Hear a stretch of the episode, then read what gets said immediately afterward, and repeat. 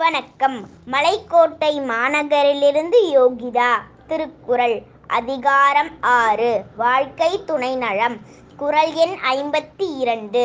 மனைமாட்சி இல்லாள்கண் இல்லாயின் வாழ்க்கை எனைமாட்சித்தாயினும் இல் விளக்கம்.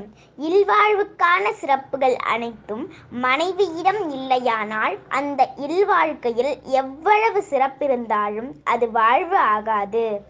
மனைமாட்சி இல்லாள்கண் இல்லாயின் வாழ்க்கை எனைமாட்சித்தாயினும் இல் விளக்கம். இல்வாழ்வுக்கான சிறப்புகள் அனைத்தும் மனைவியிடம் இல்லையானால் அந்த இல்வாழ்க்கையில் எவ்வளவு சிறப்பிருந்தாலும் அது வாழ்வு ஆகாது. நன்றி வணக்கம்.